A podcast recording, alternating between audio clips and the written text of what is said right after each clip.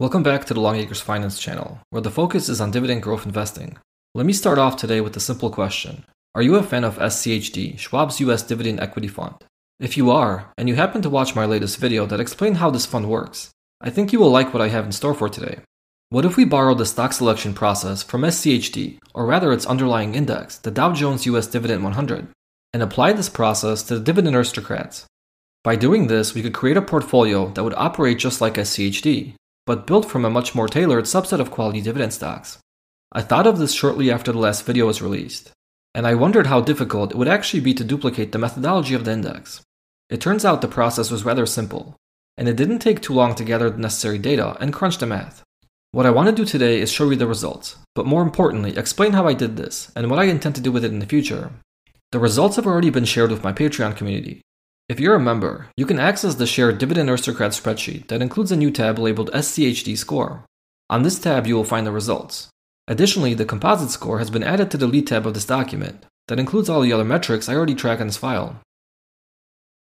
When you need mealtime inspiration, it's worth shopping Kroger, where you'll find over 30,000 mouthwatering choices that excite your inner foodie. And no matter what tasty choice you make, you'll enjoy our everyday low prices, plus extra ways to save, like digital coupons worth over $600 each week. You can also save up to $1 off per gallon at the pump with fuel points. More savings and more inspiring flavors make shopping Kroger worth it every time. Kroger, fresh for everyone. Fuel restrictions apply. Let's talk about the process and results now. If you recall, from my explanation of how the Dow Jones US Dividend 100 Index works, the process starts with three screeners to trim the list of about 2,500 stocks to a more manageable number. I skipped this part, as the Dividend Aristocrat list is already trimmed to the 64 stocks that meet the strict criteria today. The main focus on duplicating this index was on step number two, which is ranking the stocks based on the four criteria laid out by the index, which are free cash flow to total debt, return on equity, the IAD yield, or forward dividend yield, and the 5 year dividend growth rate. I was actually able to quickly pull all of this data from Seeking Alpha. The website doesn't show us a free cash flow to total debt ratio, but it does provide the two numbers we need to compute it, which are cash from operations and total debt, with the free cash flow to total debt ratio simply being the cash from operations divided by total debt. At least this is how the Dow Jones Index defines this ratio. The next step was to rank all of the aristocrats based on these four criteria, the way I interpreted the rules of the Dow Jones US Dividend 100 Index is that they rank all of the selected stocks by each of the four criteria and then equal weight them into a composite score. What wasn't clear to me was whether the stocks are assigned a rank, like 1, 2, 3, 4, and so on, and these rankings are combined into the composite score, or whether they multiply each of the criteria by a factor that will equalize their weights. I chose the first option to assign a rank to each stock for each of the four criteria, and then combine these rankings into one overall composite score.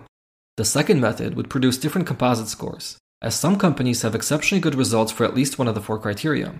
For example, T. Rowe has a great free cash flow to total debt ratio of 1100%, whereas the average free cash flow to total debt ratio for all 64 aristocrats is about 62%. If I computed a factor for the free cash flow to total debt ratio, to normalize it with the return on equity, the forward dividend yield, and the 5 year dividend growth rate, T. Rowe's composite score would still receive a huge boost from a normalized free cash flow to total debt ratio measure what I'm getting at here is that if any stock has an exceptionally high result for just one of the four criteria, with the rest being mediocre, it would still rank very well in terms of an equal weighted composite score. So this is how I ranked the aristocrats. First, I sorted the file by the free cash flow to total debt ratio, from highest to lowest, and assigned the 64 aristocrats a rank from 1 to 64. If any aristocrats had the same ratio, I would assign the same rank to both. This only occurred a few times across all of the criteria.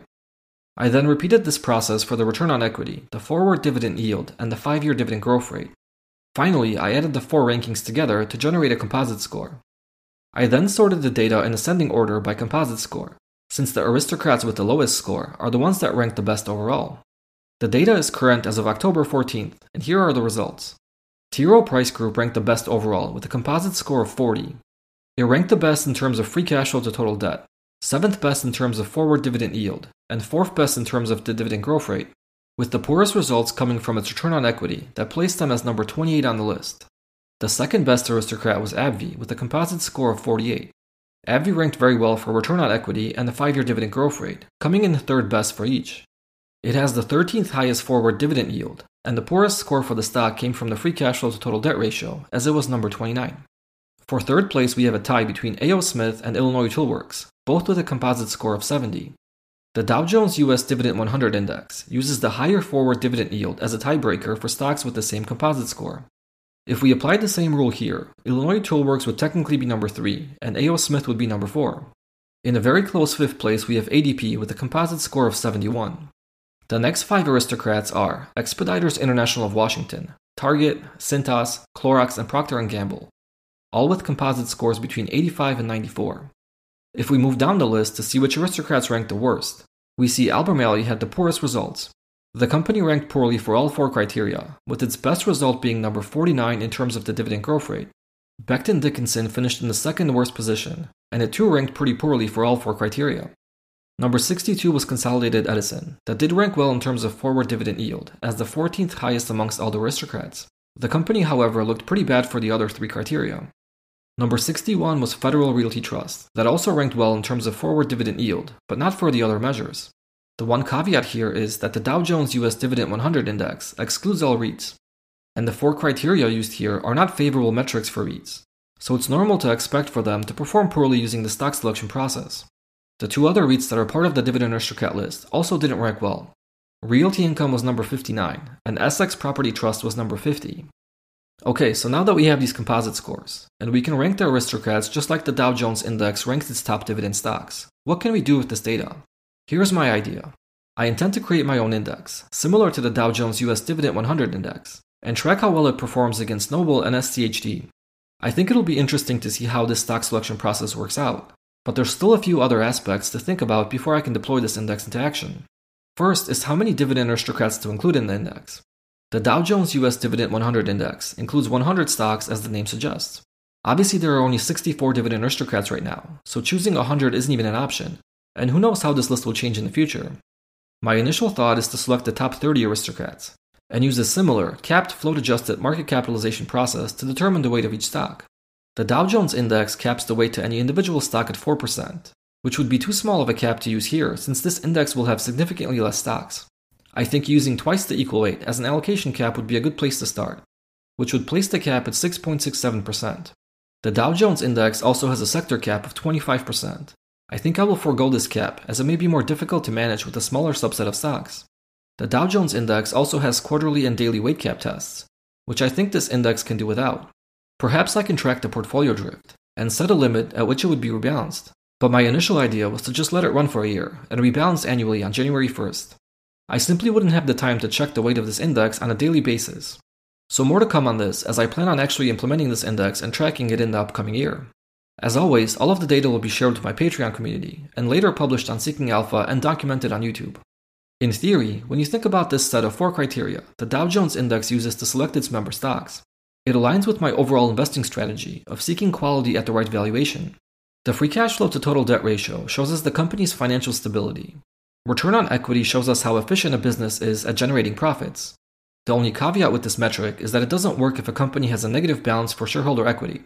This could be related to negative retained earnings or holding excessive treasury stock, which aren't indicative of a poor business. But you simply can't divide net income by a negative number and have a meaningful measure for return on equity. So there are a few hiccups with this set of rules that will negatively impact some aristocrats. The forward dividend yield can be a gauge of valuation, to some extent. Typically, stocks that are undervalued will offer more attractive dividend yields. So, on average, these aristocrats should rank higher in terms of their forward dividend yield and the five year dividend growth rate shows us how quickly the company is increasing its dividend. Dividend growth typically aligns with how fast the company is growing overall. Because if revenues and earnings aren't growing, it's difficult to justify paying out more dividends to shareholders. So, what do you think of this merger between SCHD and the dividend aristocrats? Do you think this index that I intend on tracking will perform well? Would you select more or less than the 30 aristocrats I plan on selecting? Let me know what you guys think. All feedback is welcome.